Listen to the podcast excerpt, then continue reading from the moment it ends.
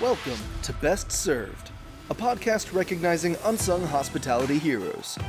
Join Chef Jensen Cummings as he chops it up with industry leaders about the humans who've impacted their lives and careers. From childhood guides to ass kicking mentors to the team members in the trenches that make it all happen. Help us celebrate these rock stars by sharing our show and nominating your own unsung hospitality heroes.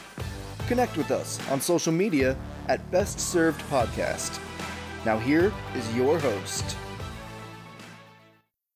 What's up, everybody? Jensen Cummings here. Welcome to the broadcast. I'm talking with Christopher Bennett, aka MC32. What's going on? He is a Denver native, currently executive chef at Street Feud in Avanti here in Denver. Love a couple of the tidbits that he gave us about, about his background. His first job was at Luigi's Bent Noodle, which is no longer around, I'm guessing, right? Um, you know what? I think it actually still is. I haven't Wow. been down that side of Littleton in a while, but I believe it. I think they just shortened the name to Luigi's, but I think it's still there. There, there were two locations, one in Aurora and one down in Littleton. I think it's still operating. Yeah, that's like a historic building at this point. right? Uh, a couple little uh, uh, tidbits that I loved about you too. You always have frozen pomegranate seeds in your freezer. What are you using pomegranate seeds for? Eating. They're just like I, I love. I have a thing for frozen fruit. Um, it's like nature's popsicles. So frozen grapes and frozen pomegranate seeds are a couple of my snacks of choice. So whenever I'm, I have like a sweet tooth and I just need something kind of refreshing, I'll just go to the freezer and grab those and just get down on them. Amazing. Uh, my mom hates pomegranates because when we were kids, our neighbors had a pomegranate tree and we would pick them and shoot them at each other. And me and my siblings, yeah, we'd come home just covered. We looked like we just got shot up because it was covered in red juice that never came out. oh so yeah. that's pretty funny. And then this, this has got to be the thing. Uh, a big hobby of yours is archery. Yeah. What is up with that? Uh, so a few years ago, I went to the Renaissance Festival for the first time since I was a kid. And uh, I hadn't picked up a bow since I was maybe 12 or 13 years old. And they have like an archery range there. And I got like five bullseyes. And my girlfriend at the time was like, maybe you should pursue this a little bit more because that was really good. And so uh, there ended up being uh, there's a up on I want to say it's like 39th and Kipling or so. Um, there's a, a place called oh, I don't want to get the name wrong, but it's something like uh, dang I can't remember the name for for anything now. I haven't been there in a while because of work, but it's like an indoor archery range. And uh, so we went there, and a lot of the the employees there are ex like Olympic coaches and stuff like that. So they'll they get you fitted for a bow and all of the uh all the necessary equipment and then they'll give you tips and everything but then you can also get they- they'll they'll teach classes and stuff if you want to go that route if you want to get like super serious about it. Um but so we both got fitted for bows and then just went and it was really fun. And uh, aside from the overhead of purchasing the bow and your equipment it's actually like one of the most inexpensive hobbies to have because once you get the bow and the arrows range fees usually are like maybe seven dollars so you go in you already have your own arrows so you pay the seven dollars and you can shoot until your arm gets tired so That's that's fascinating. I, last time, first time, last time that I shot a bow was pretty sure fifth grade camp, right? Uh-huh. Like, you know, that was the first time you're Yeah. staying away for whatever it was archery. That was it. I was horrible at it, so never got back into it. But who knows? Now that uh, axe throwing is Oh. super chic, archery might be uh, might be the next thing. And you know what? We're gonna circle back to that a little bit because one of the things that I think is very interesting about you, and for everyone listening probably doesn't know, you and I worked together at Row 14 uh-huh. some years back, and we're going to talk a little bit about the things you do outside of cooking that always resonate with me as a very positive influence on you and the people around you. So I love that you're doing archery because so many chefs don't have healthy outlets You know, and even even something goofy like maybe not archery's not goofy, but the first time I read, it, I was like, wait a minute, right. you know, unexpected, I should say. So, Chris, now that we know just a little bit about you, we want to play one of our best served on icebreakers, fun little game. It's uh, I like this because it's an opportunity for me to think about you a little bit, the things that you're into, and with Street Feud, obviously, we got to go street food, and it's it's an opportunity for us to just have some some levity, some light moments before we get heavy, and then also for the listeners just to to learn some fun stuff that uh, you're passionate about, I'm passionate about, so I'm super into it. So we're gonna play a game called Street Food Street Fight. Ooh, word. We oh yeah, we're gonna get into. It. We're gonna talk about five different countries in Asia that are killing it in all food, but street food especially are some of the mm-hmm. things that I wanted to highlight. And it's going to be bracketology. So I'm going to pit two countries against each other. I'm going to mention a couple dishes that are mainstays of street food in those countries, and you're going to give us your why on who goes on to the next round. Are you ready to play? I'm ready. All right.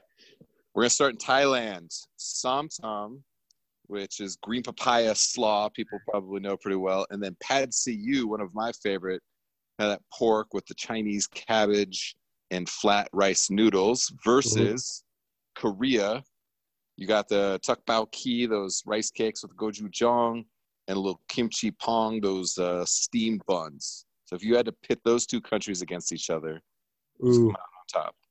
I'm going Thailand. Thailand. What is it about Thai? Um, I am a sucker for a good Pad See Ew, so that is huge for me already. Like when you said that, that was like those were the magic words. That's I, I, I picked the winner right out the bat yeah when i when i go to a thai restaurant it's hard for me to not sometimes i have to tell myself to not get the pad see ew and just get other things especially if it's a restaurant that i frequent sometimes like I, and i try to get myself to taste around all the items on the menu but ew is one of those one of the few that i'm like i have to convince myself not to get it sometimes because otherwise i'll get it every time i go well, then you try something new, and then you get the ew to go, right? Yeah, exactly. I, I'm with you. It's such a simple, simple dish. Uh, you know, tons of sweet soy, tons of fish sauce, and yeah. uh, and the thing with the ew is, man, those noodles cook fast. I mean, yeah. it is so easy to turn that whole bowl to mush. But then you know what I do? I just cook it all the way down and fry it almost like uh, yesterday's rice. You know, like yesterday's oh, yeah. risotto, and you like pan fry it. So oh, yeah. it's still it's still good if you ruin the noodles. So I'm with you. Thai is moving on to the next round. All right, so we're gonna take Thailand versus a real up and comer right now. The Philippines Is crushing it right now. Those Filipino style super umami burgers, I'm loving those. But a couple dishes that are really, I mean, culturally so important to them. The ukoy, which is those shrimp fritters, and then the turon, the barbecued plantains. Ooh. So if you had to take the Philippines and Thailand, what are you thinking? Oh man. It's tough, but I, I think I'm just gonna stick with Thailand on this one. Okay, yeah, yeah. I mean, See Ew might carry you to the end, man. Don't feel bad about sticking with that tie. Yeah. Yeah. The Philippines, uh, really a lot of cool and interesting stuff coming from there. And, and everyone knows about the shown, like the the suckling pig, amazing, mm-hmm. uh, and the sisig and stuff. But they their street food scene is, is pretty strong. And I mean the papaya salad also. That's another one that I get pretty. And the papaya salad is a, is one of the dishes that I judge a Thai restaurant by.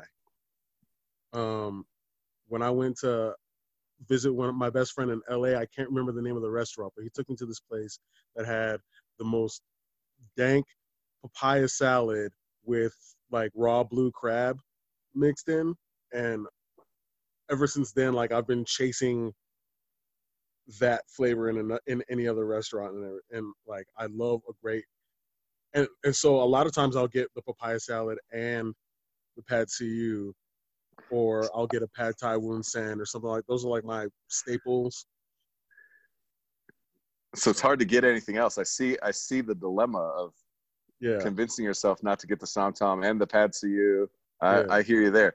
I uh, I know I'm having grown up in LA and then travel back there. I mean, LA is underrated as a as a food city. I think it's one of the best in the country, especially because of I mean, Thai Town, amazing. Like Yeah. Japantown and Little Tokyo. The Korean mm-hmm. food scene there is amazing. So you are you are speaking my language. Now I got to give a shout out to moms. My mom, amazing, amazing cook. Still some of the best som tam green papaya salad I've had anywhere. Nice. And it, like I try to make it, it's just never as good as hers. You know what I mean? And you know what I'm Mhm. talking about. Like it's just yeah, absolutely. there's that there's that love and emotion that goes into it and of course being the perfectionist chef I'm was like damn mom how you how you crushing me every time but i don't care i love eating it so i'm with you som tam is strong all right now we're getting into some powerhouses we got thailand moving on against korea and the philippines now we're getting into china and to say chinese food is like saying i mean north and south american food put together you know it's so Yeah. diverse so different and Totally. so regional. I picked a couple dishes that I I really like. The jianbing, those crepes, you can stuff with everything umami. I mean, I know you Mhm. know a thing or two about crepes, and Mhm. man, their version's just so good. The heavy, heavy on the green onion just gets me every time. And Mhm. then the Jiaozi, those dumplings. I I had to pick two because I wanted to keep consistent, but man, there's so many to pick. So China as a whole, we could have just gone a region of China against Thailand, but China against Yeah. Thailand. So I'm gonna go. I'm gonna keep with Thailand. However, it's a much harder choice, and me to choosing Thailand doesn't take away from all the dope Chinese street food street food that there is because there's so much to choose from.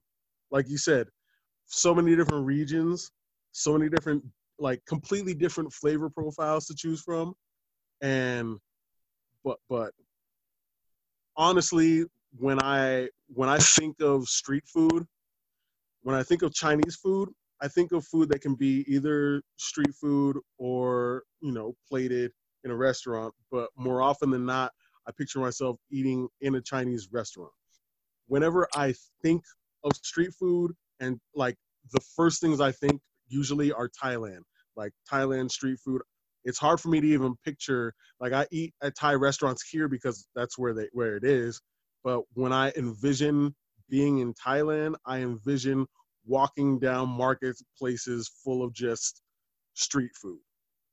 Oh, that's interesting. So even the sense of place, besides Yeah. the dishes themselves, stand out to you. Okay, I'm with you. I'm with you. All right, final round. We got Thailand, the uh, the Cinderella coming through three different competitors. Now we're getting into Japan, and we are going through all the yakis: the takoyaki, the taiyaki, the teriyaki, the yakitori, the yakisoba. Oh, you threw the yakis at me. Okay. All This the all the yakis. You know.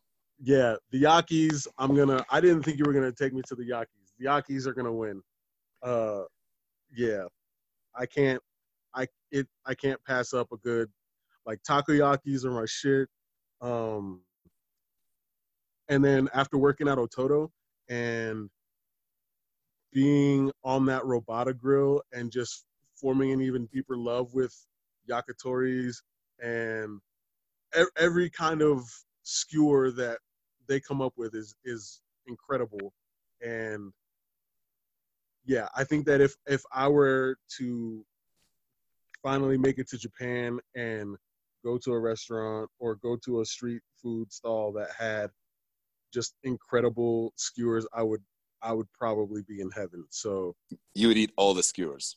yeah i would eat all of them twice I I love it. The the Yeah. yakitori is where it's at. One of one of the things that changed my life for sure was chicken neck dabbed with a little yuzu kosho. Just I, I'd never so yes I had never experienced anything like that. Just that strange tendon texture, which can like be off putting, but it was so umami and that Mhm. binchotan charcoal, the intensity of, of that smoke flavor without feeling like burnt. uh, that that balance is is something special. uh, and yeah. I know that working that grill, that's something, man. You are you are turning little skewers of love. All right, Thailand, we are feeling you for sure. Japan, it's hard to compete with the Yakis. That was that was a great game of street food, street fight. I am very interested to talk about some of the people that have influenced you along the way, and I really want to start at the beginning. Okay. So tell me kind of where the spark started for you when it came to cooking. So the cook initially started the the spark initially started uh, when I was a little kid and my aunt got me this um, ABC cookbook. I was like maybe five or six years old, and it was a little kid's cookbook with pictures, and there was a recipe for every letter of the alphabet. So it was, you know, recipe, easy recipes that you can make with under parental supervision and things like that. And so that kind of started it. And I used to watch um, Yan Yan Can Cook on PBS every so often, and I, you know, that was before the Food Network days and whatnot. And then when I when I got older and my parents split, I used to go to my dad's house on Friday nights and stay till Sunday. And sometimes I would get there hours and hours before he would get home from work. And so he said, you know, I don't want you to feel like if you get hungry that you have to wait for me to get home. I want you to be able to be able to feed yourself. So I'm going to start teaching you how to cook so that you can be self-sufficient. So um, he started off with easy stuff like eggs and breakfast food and stuff like that, and then graduating into how to, how to make entrees, so to speak. Um, but they were all super basic. Like my dad was no chef by any means, but he did love love food and love cooking. So um, I definitely had. That's probably where the spark hit hardest. Yes, I, I love that. I love that story because a couple things about it. One, just the family cooking aspect of things is something that so often it's a grandmother, it's an aunt, it's a mother, things like that. But I also like, you know, that maybe it took a situation that was difficult. You know, my parents are split as well, mm-hmm. uh, and, turned it into something positive that now has influenced your life. And also, you had to be a little bit self-reliant. Yeah. You know, like it, it was also like, you want to eat, you better cook.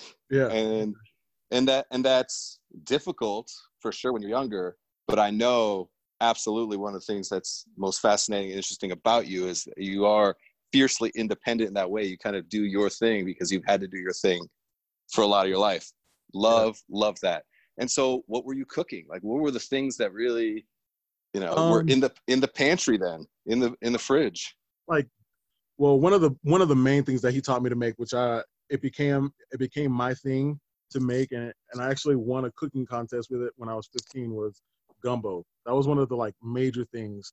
You know, he taught me how to bake fish and bake chicken and like saute certain things and make stir fries and whatnot. But like the main thing that I actually like put my stamp on and actually got really, really good at was gumbo. Love, love. So now, now we get, let's get into the weeds a little bit with gumbo for just a second. We'll get back to these human stories, but are you a filet, a roux, or an okra thickener? Right. That's that's as I understand it. That's gumbo. Is how you thicken it. Is kind of the style of gumbo that you're going after. Am I right? Right. So, I was actually taught okra and roux. Okay. Yeah. Okay. Nice. And are you chicken and sausage? Now I'm now I'm um, hungry, man. Now I'm hungry. right. It was kind of an all-encompassing because my dad my dad loved everything and so i grew up loving everything so i wasn't picky so he he we would have we would have the sausage in there we'd have chicken we'd have shrimp in there sometimes we'd have crab legs in there so it was just like a, gumbo was kind of like a big to do so we made sure that when we did it because we didn't do it often but when we would do it we would do it up so anything that we wanted in there scallops we would put all of it in there oh man i love it and was he the one that told you to go after the the cooking competition? Um, no. So I was actually um, so when I was in early high school, so my parents used to take me to various cultural clubs and groups because I grew up in Littleton, which is ma- majority white. So they wanted to make sure that I also had interactions with more black kids and more black people and black education about history and things like that. So there was a group that I was in when I was young called the African American Junior Leadership Institute. and uh, I believe it was a course that went for almost a year or so. It was about a year, and um, so through that, and they they knew that I I liked cooking and that I wanted I plan on going to culinary school. And there was this event that I believe still goes on today. It was called 100 Men Who Cook, um, and it was all black men cooks, uh, and it was like a black tie gala, and you go and you it was at I can't remember where it was, but it was a, a a, big banquet hall, and all the chefs would line the the outside of the room, and then it was sort of like Taste of Colorado, where you buy you purchase. It was a it was a uh, an event to raise money, so people would donate a certain amount of money, and they'd get tickets, and then they'd go to each of the however many and pay for whichever cook's dish they wanted based on the required tickets for the dish. And whoever the top dish was would get put in the cookbook that they had running for um, it was the group that was running it was called Spiral Education Foundation. So um, the top recipes would get put in that cookbook, and I had made. They told us to make enough for I think 150 people, and I had made enough for 300, and I sold out first. And I, was 15, and I was 15, and the next youngest was 25. Wow, you're you're the the young phenom, huh? Yeah. I fucking love that. That is an amazing story. Just multiple layers. I mean, I think having that support system with the African American community, having that young man with positive influence, right. cooking, like all those things. That's that's that checks all the boxes of like, yeah, and then you and then you won. I mean, come on. Yeah. You know. So then you're talking about going to culinary school. You're the youngest guy up there. You're cooking gumbo, which is family recipe. Now, what was in this gumbo that you made? Do you remember? Shrimp, was, scallops, all of it, or what? It was, it was scallops, chicken, uh, andouille, and um, I believe we had shrimp in there too. All right. We're we're gonna organize a gumbo cook-off, man, for uh, celebrating your victory. Did you stay connected with that group? I did. Years? Once I graduated uh, from that that class, there was it kind of disbanded because I think that initially they were planning on having there be multiple years of it and having it be an annual class where there's you know alumni generational alumni that go through this program and everything but then i guess between the organizers kind of separating and whatnot it kind of fizzled away. So i was actually the only i think we were the only class that did it before it disbanded so you're still the reigning champion That's yeah nice. i guess technically That's nice. All right, so now culinary school, right? You're you're cooking and working Luigi's. You're in high school. You win this competition. It's crystallized for you. You're talking about culinary school, and then I know you go to the New England Culinary Institute. You get mm-hmm. the hell out of Denver, right? Right. Right. And uh, you're out in Vermont. Yeah. Tell me about that experience for you, and who were the people that impacted you? And did you did you gel in culinary school, or, or was it a challenge? Um, Tell me about that culinary school was a challenge, but in a good way. The school, one of the reasons why I loved that school, um, and I went there specifically. So my dad uh, jumped in feet first with me into the culinary thing. So when he, I knew that I wanted to go, he was like, "Great, let's research schools. Let's make sure you get into the, the best one for you." So my junior year of high school, during summer, we went on an East Coast trip, and we visited Johnson and Wales in Providence we visited the CIA in Hyde Park, and we visited the NECI campus in Montpelier, and took tours of each campus. And I made my decision based on what I saw and after interacting with students and seeing what the curriculum was like. Um, and NECI was the only one where it's like the entire school is a working entity. It's a business. And so you're learning real world culinary skills, not just cooking, but also what it's like to actually work in a restaurant. So and you're, you're already not, working in a restaurant, right? So you didn't want well, to be so in a culinary school is, that was a vacuum. At, when I was at Luigi's, I was only allowed to food run and expo because I was under 18 at the time. and they were very strict on adhering to child labor laws and whatnot. So I wasn't allowed in the kitchen at all. So the the first time of me stepping in a kit a professional kitchen was in culinary school. Nice. All right. So walk me through that. You're there. You're far away from home. It's a working restaurant, which you like the idea of that because you're not a culinary student that basically picked it out of a hat and said, "I'm interested in cooking," but it never worked in a restaurant. So you knew that the restaurant side, that the working side was important to you. You're there. Right. And tell me about those those first couple months, that first year. What was that like? Uh, it was it was intense, and they they make the first year intense for a reason to weed out the people that don't belong that they, that shouldn't belong there. Um, so it wasn't like a lot of the schools do now, where they kind of coddle you through and push you through to get your tuition money, and then tell you they just want to get paid, right? They want to get paid. Yeah. Um, mm. when I like even when we took the tour, um, one of the chefs in the bar and grill class, he had everybody. He was like, um, "So who's here because they love watching the Food Network?" And a few people raised their hands, and he was like, "If you raise your hand, you're not gonna make it." Um, he was like, "Who is here because they love food?" And of course, we all rose our hands. He's like, "Who here considers themselves crazy?" And a few of us raised our hands, but not everybody. And he said, "If you didn't raise your hand to that question, you're not going to make it. And I suggest you look for another profession because you you you come here thinking that this is going to be like the Food Network, where you're putting stuff in pristine bowls, and there's oh you put it in the oven, and oh wow look, TV magic, and we have somebody that's going to take it out for you and cut it up for you and everything like that. He's like, it's not that. It's no fucking way, right? yeah. He's like, it's hard hours. You're working 10 to 12 hours a day. You're on your feet the entire time. The only chair that's going to be in the in the in the kitchen is going to be in the office, and that's where the chef sits when he's doing paperwork. You're it's it's going to be hot. There's pressure. There's fire. There's knives. You're going to get yelled at. So you're going to have to cling to your love and your passion for the food. That's the only way you're going to survive in this industry because otherwise you're not going to hack it. And it fired you up, right? Some people were scared yeah. by that, intimidated yeah. by that, but you were ready.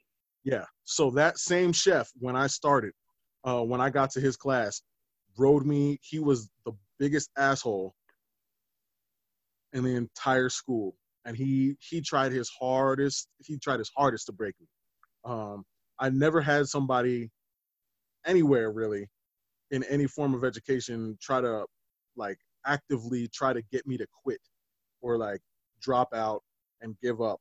But he, it was like he, it was his mission to do so. Do you, feel, do you feel like he saw something in you, or he was singling you out because that's his that's his way? Um, I I honestly I I can't even really say for sure. I I would you know romantically I'd like to say yes that it was him wanting to push me to my to for to better myself, and I'm sure that in retrospect, if he saw me be successful, he would say that that was his aim. But I kind of feel like he was just an asshole and he thought that I didn't belong there because I was young. And and it's funny because our whole outlook on culinary school in this country is really backwards compared to like, for example, how France how France is. Tell me about that. What does that mean? Um, so a couple a few years ago, I went on a chef exchange to Brest, France. And so I staged in a couple restaurants and I shadowed a couple chefs in one of the culinary schools out there. And the culinary schools out there, we're talking middle age kid, middle school kids. So they're for the first year students are like 12, 13 years old. So I'm in these classes and I'm watching these kids, these 12, 13 year olds with better knife skills than half of the two thirds of the line cooks that I've worked with and some of the chefs that I've worked with over the course of my entire career. And they're not even old enough to drive yet and it's like they they're there to learn and to to to grow those skills. So it, it makes it made so much more sense why they're so far ahead of us food wise just because the the culture around food is so different and co- cooking. And so it was like uh, it blew my mind because here i was one of three 18 year olds at my school. Everybody else was between 25 and or 25 and up. There were some people that were in there that were in their 50s, some that were in their 40s and 30s and had uh, switched careers and things like that. And so it made no I, it, it made no sense to me even back then because he was trying to get me that sh- particular chef was trying to get me to quit and told me I needed to quit school, work in the industry for five years, make sure I liked it, and then if I felt like I I should be there, then start school.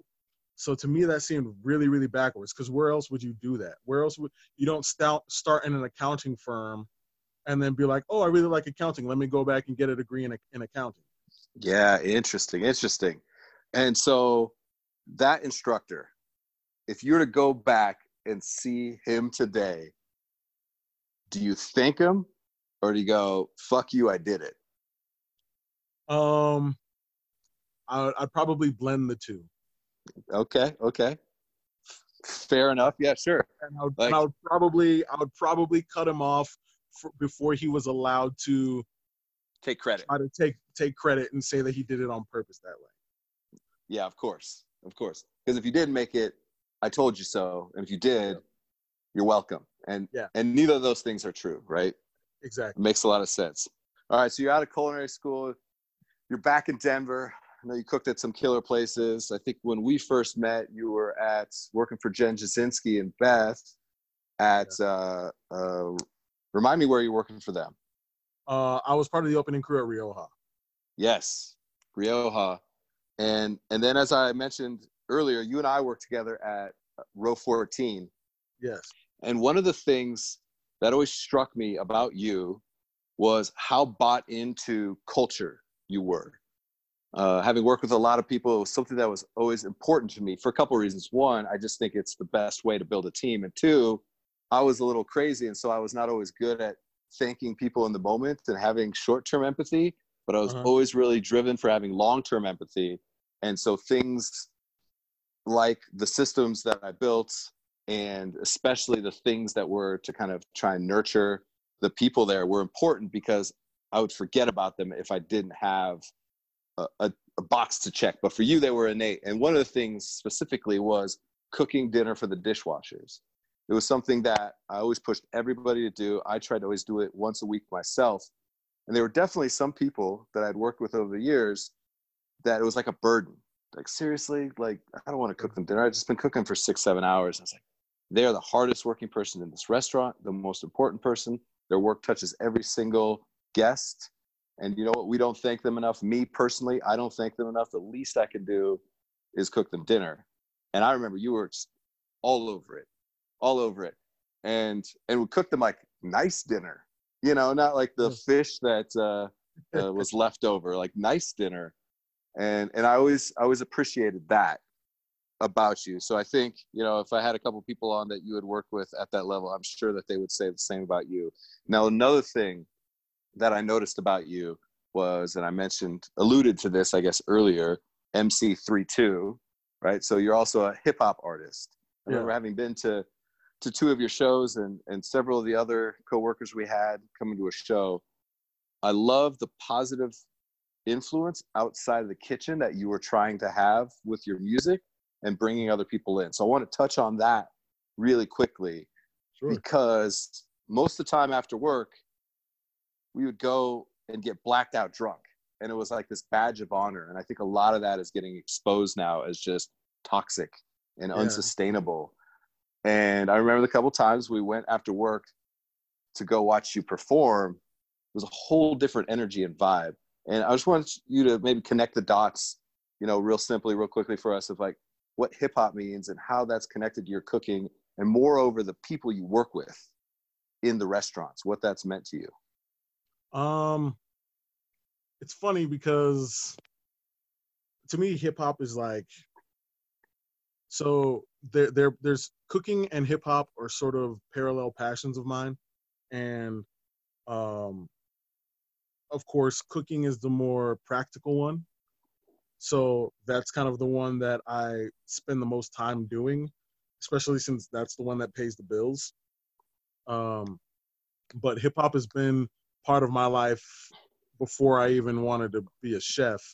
Like even though I still liked cooking, but hip hop used to be my has been my driving force, and it's still even when I'm not performing it, just the music itself and the culture of it um, is kind of what keeps me glued together for the most part.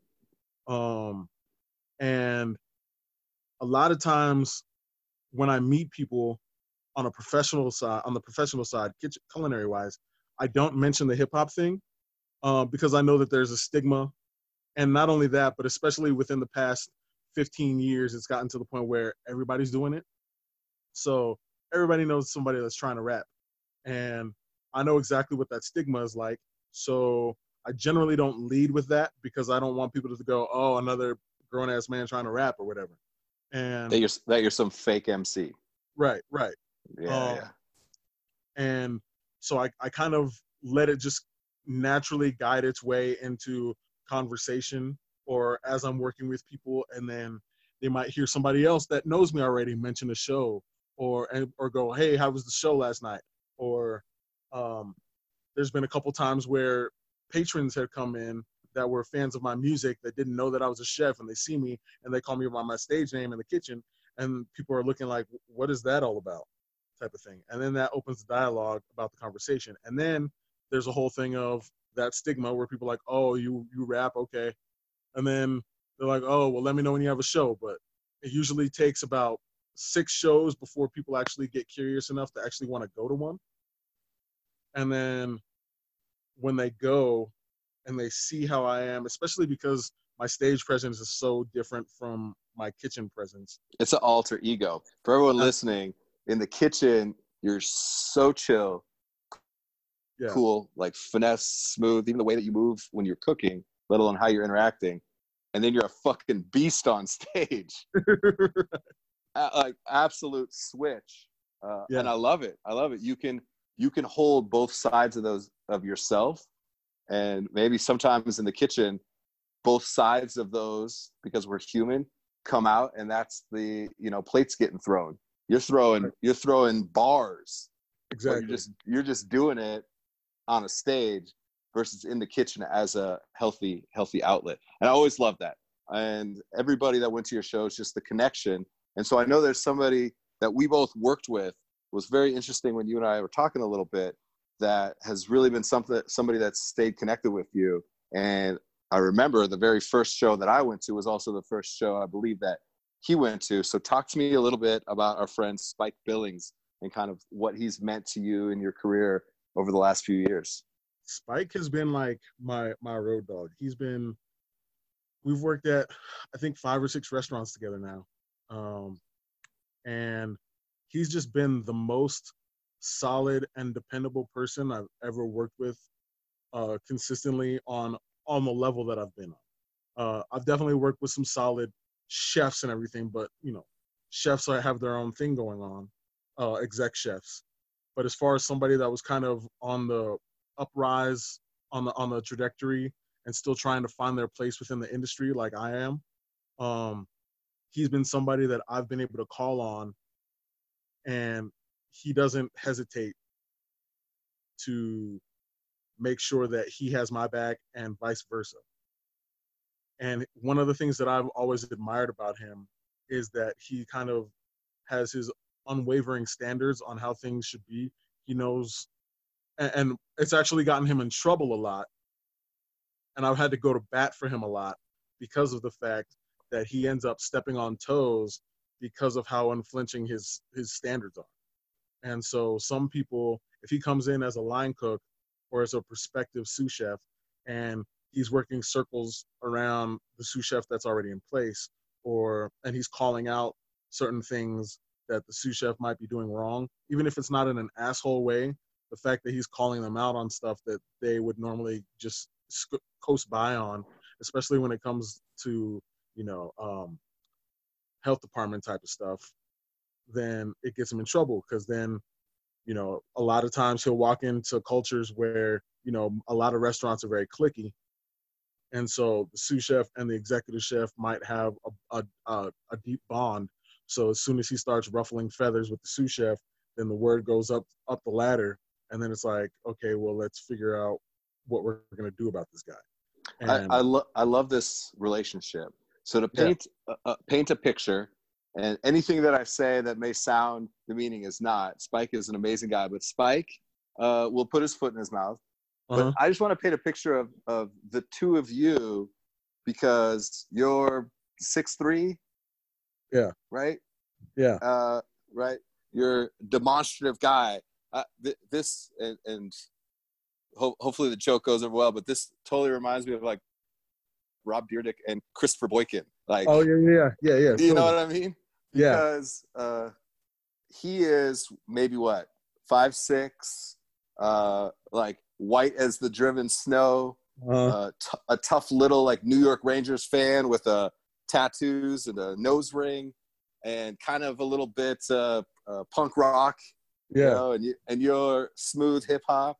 So Yeah. it's I, I love it. It's it's oil and vinegar into the best vinaigrette possibly. This this is amazing. Those kind of connections, and what you're talking about is important. It's almost the defining reason for me doing this podcast and having best served and the next line after best served is unsung culinary heroes for this show Right. because are so many people that are so passionate that dedicate their lives blood sweat and tears to this industry thanklessly by the industry at large individuals. Hell like i said me myself have not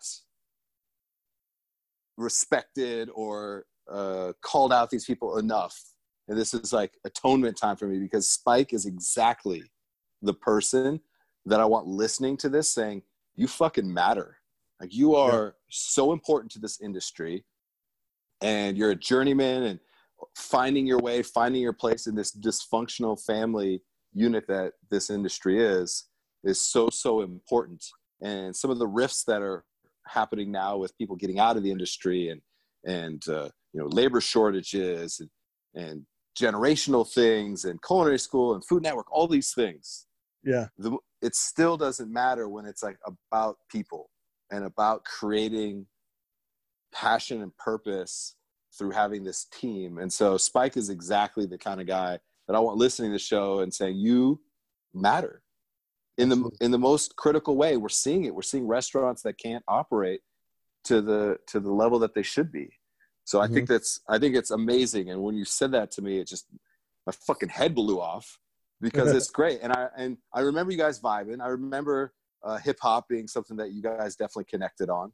Yeah. and so it's cool to see it having gone on and not knowing that you guys have worked together multiple times. So, uh, so I love that. So I want to kind of put a pin in this because this is perfect. Uh, I think we captured quite a few different people that have a big impact on you and what it means to be a part of this industry. Uh, street food now at Avanti, right? Yeah, You're so- out there testing a new model. It's actually Street Feud, F E U D. Yes, feud, street feud, and you're doing street food at Street Yeah. Feud, right? Yes. I saw baos, tacos. I got to get down there. I saw kimchi on multiple dishes. You know, that's that's my jam Yeah. for sure. Yeah. And uh, and so you guys on the first level, second level of Avanti. Second. Nice, the slightly bigger kitchens. Mm-hmm. All right, people got to get down to Avanti for sure. Just an awesome, awesome spot for sure. Summertime, that that patio out there with Oh, the yeah. the rooftop is killer, and and you're cooking. You're behind the behind the stoves, and that's tiny. So it's you and one other person in the kitchen at a time. Uh, no, we actually have four, and we usually each shift we have four people. Oh, it's that's uh that's tight in there. yeah, we make it work though, uh, because it's uh it's definitely meant to be a springboard, and um, I don't know if you have time for me to talk about a little bit of the the history or, or the reason why Street Feud is what it is. Yeah, tell me. Um, so the owner, one of the owners, Merlin, Merlin Verrier, me and him worked together as line cooks at Rioja back in the day. He went off uh, to Chicago, worked with Graham Elliott, helped him open a couple of his spots. Uh, he he also was culinary director for Lollapalooza for like a decade, and so he's done a, he like he cooked Obama's 49th birthday dinner. Like, Damn, yeah, that's no did joke. yeah, did a bunch of cool shit. So I ran into him at Denver Food and Wine last year, and he was like, "Yeah, I've got this this like hip hop centric street food, like counter service street food concept that I'm look that I'm looking to start." And I was like, "Dude, I don't think you could have set an, a better geared situation for me than that." Like, That's uh, all, that's you. That's you. Yeah, exactly. and so um, he's like, yeah, I'm I'm I'm working on securing my funding, and he's like, and he was telling me that basically the whole point of of this was to start changing the culture of how restaurants are.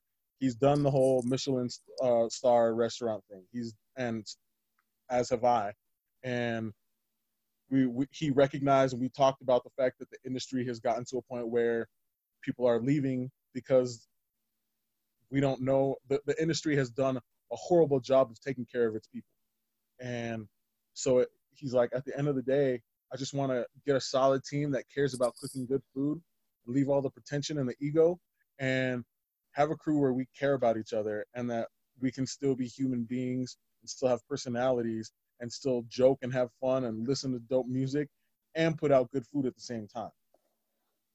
And so I was like, yeah, sign me up. And so it took a, uh, after a year, I thought that it maybe fizzled. You know, things things don't work out all the time when you're coming up with new concepts. And then uh, when I was at Ototo uh, a few months in July, I got a message from him saying he got his funding, and we sat down and had a talk.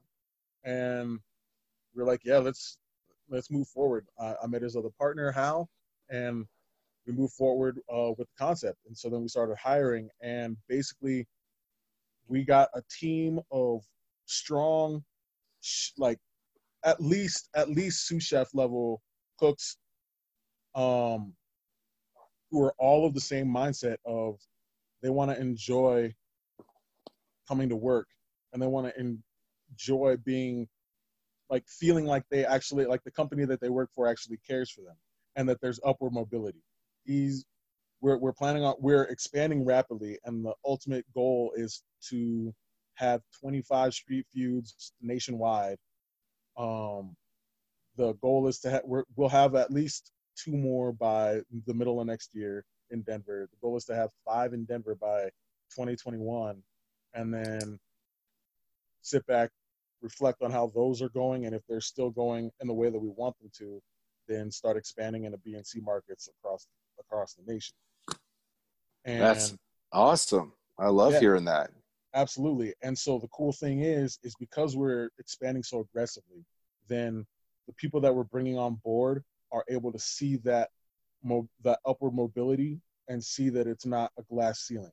So they don't have to worry about like, oh, well, Chef Chris is friends with Merlin, so he's not going anywhere. Chef Spike is friends with Chris, so he's not going anywhere. So what am I doing coming in here every day? Because I'm not going to get anywhere. I'm not going to get to grow anywhere because everybody on the top tier is friends with each other.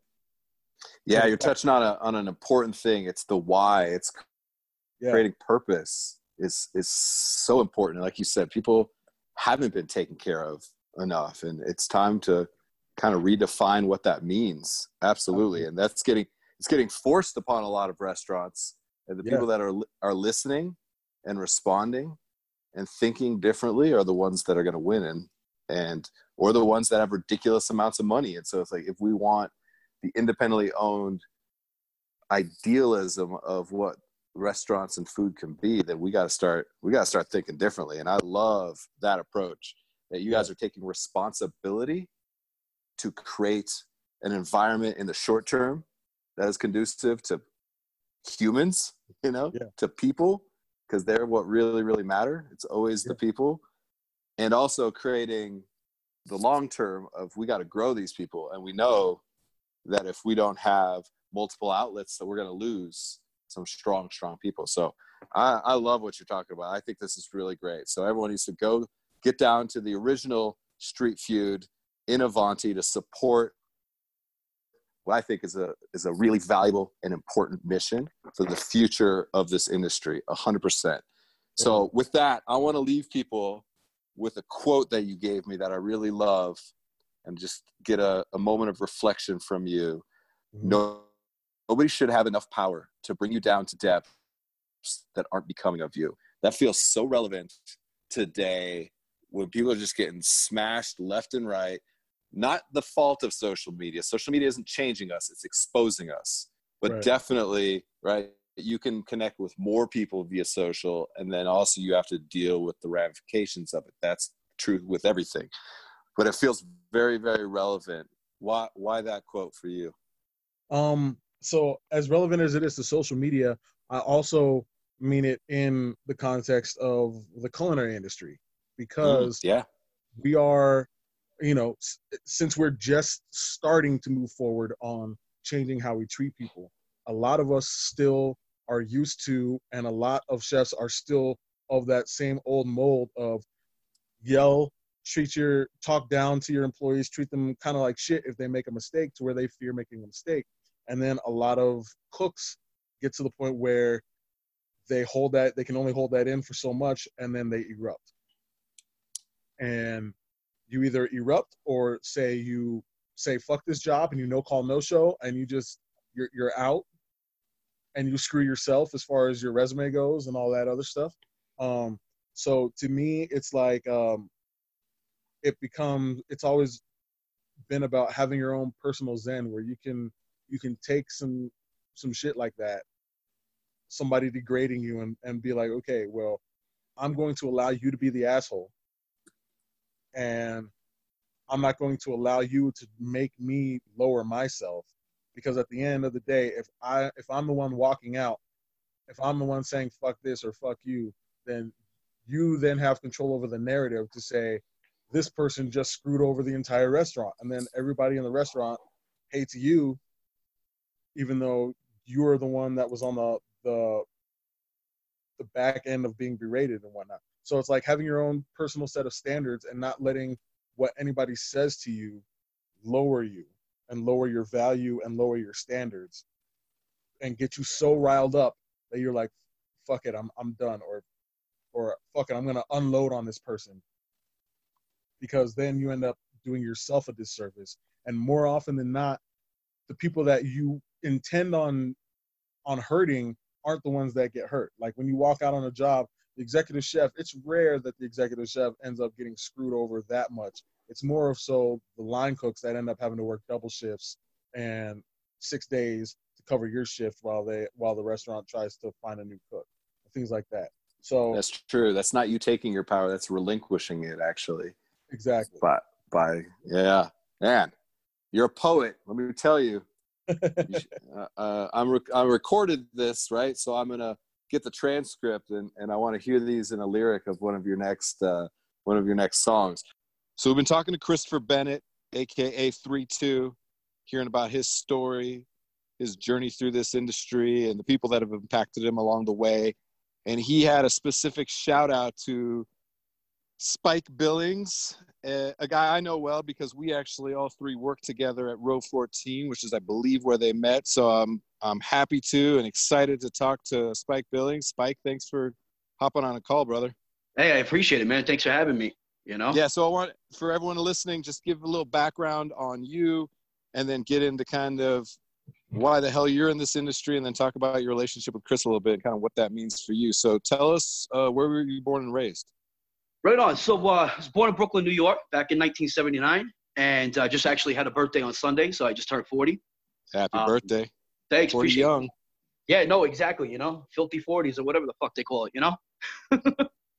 but, Yeah, uh, I can't hear I can't hear that Brooklyn in your voice at all, man. No, You- not at all. uh, Not at all. It must sound like I'm from might like park my car on Turn Street or some shit like that. uh, uh, I hear it. And so, what was your first job in the industry? So my very first job in the industry was at 15.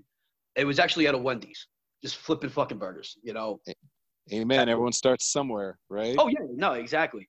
You know, so that's what it was. It was flipping burgers and shit. You know, learning how to work a fryer and you know all that type of stuff. And uh, you know, I wouldn't change it for the world because honestly, I mean, the way corporate places are run, you know, it really shows you, you know, structure and stuff like that. You know, because I've worked at many mom and pop places that are like, you know, total shit shows. You know, no doubt.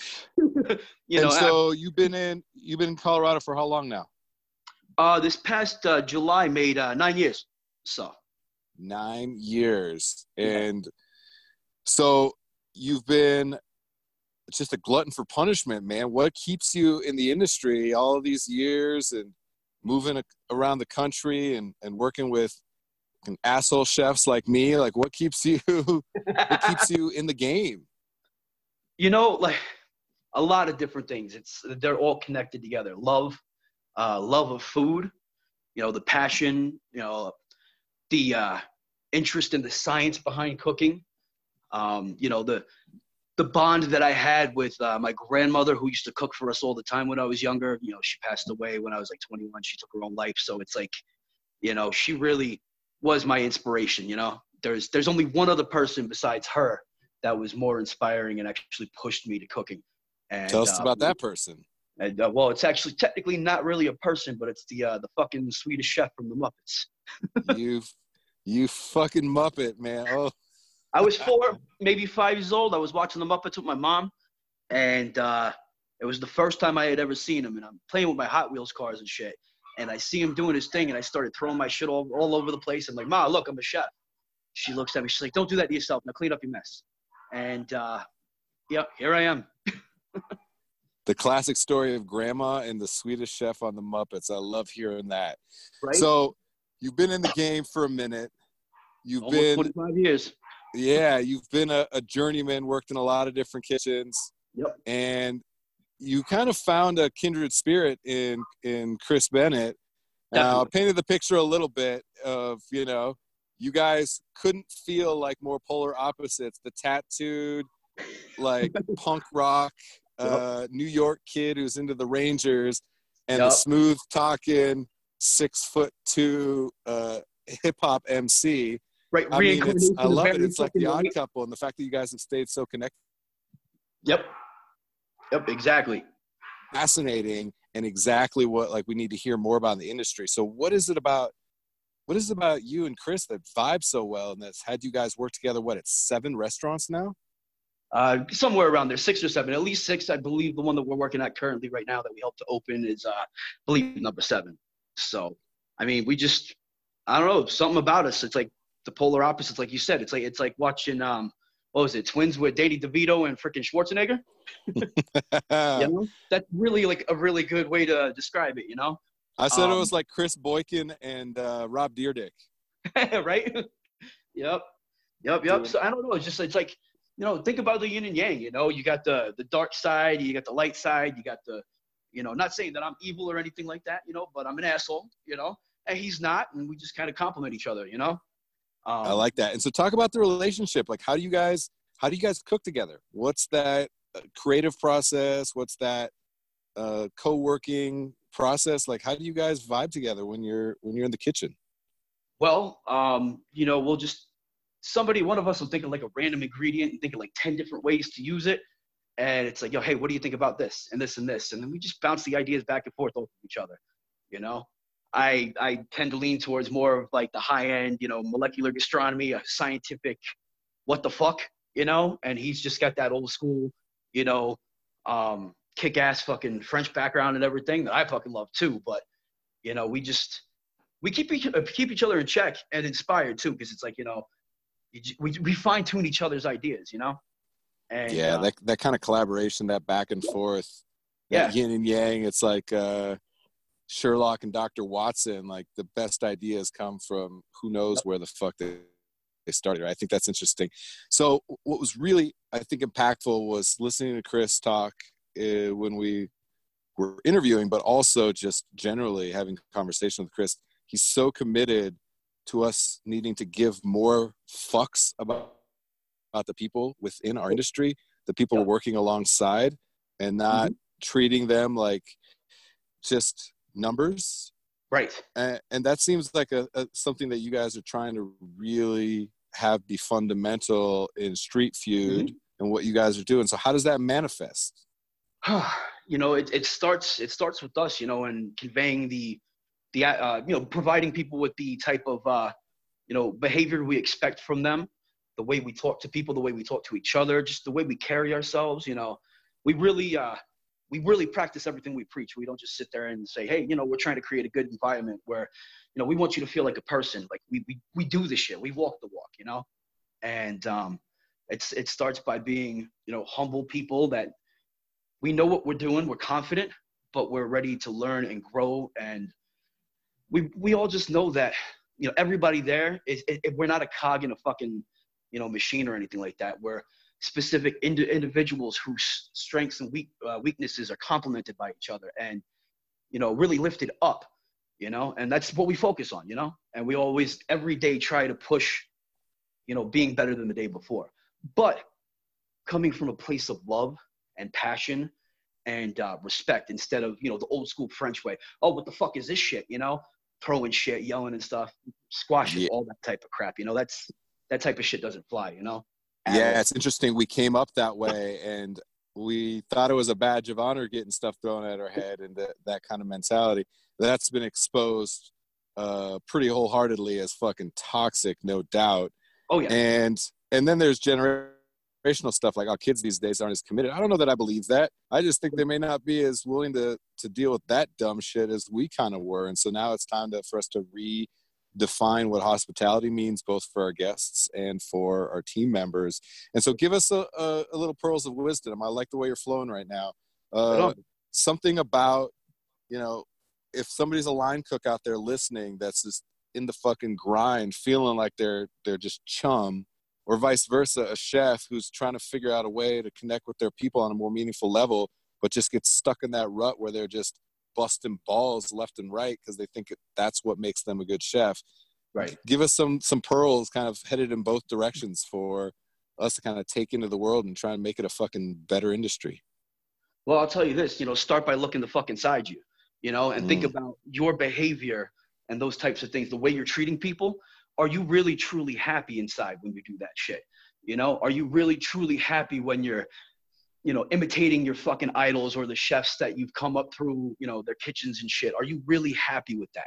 Do you feel good about yourself at the end of the day by yelling at somebody and belittling them and teaching them, but teaching them out of fear and anger?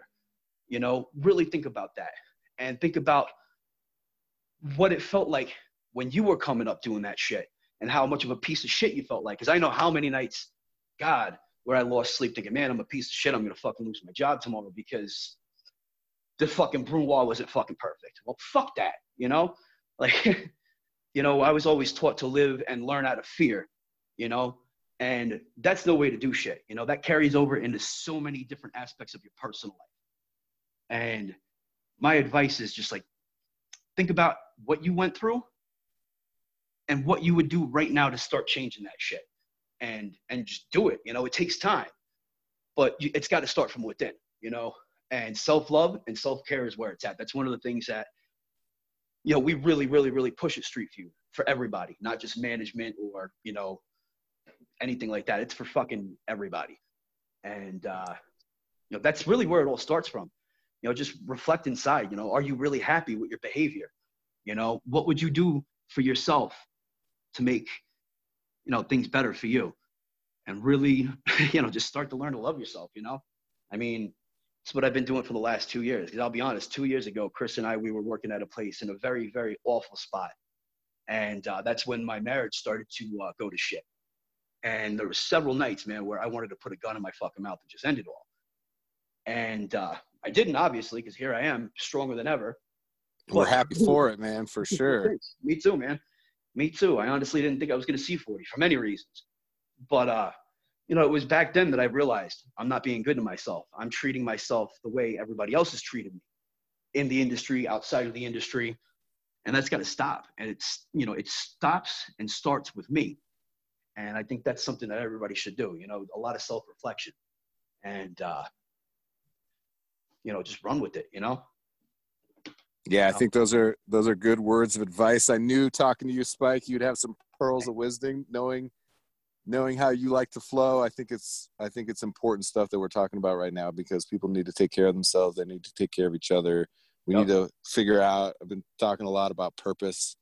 Like yeah. we had purpose, so even though it was dysfunctional, we were the island of misfit toys. There yep. was some kind of galvanizing purpose we lost track of that and now we're not able to kind of understand how we articulate what comes next within this because this industry has all the potential to be better than it ever has been if right. we kind of come together and, and have meaningful dialogue which is what these conversations about so i could not be more proud of where you guys are at and to have this conversation means a lot because what you're what you're fucking speaking is real man and i think more people need to hear it on both sides of the equation you know you know so everybody's got to stand up you know but it starts with standing up for yourself you know like you got to know your self worth. You, you know, you know, the, what what kind of value do you have for yourself? You know, if you don't have Yeah, any, you're in a real bad spot. You know. that that self-awareness is key my friend i knew this was going to be a great conversation you brought a lot of value to people listening who are, are feeling like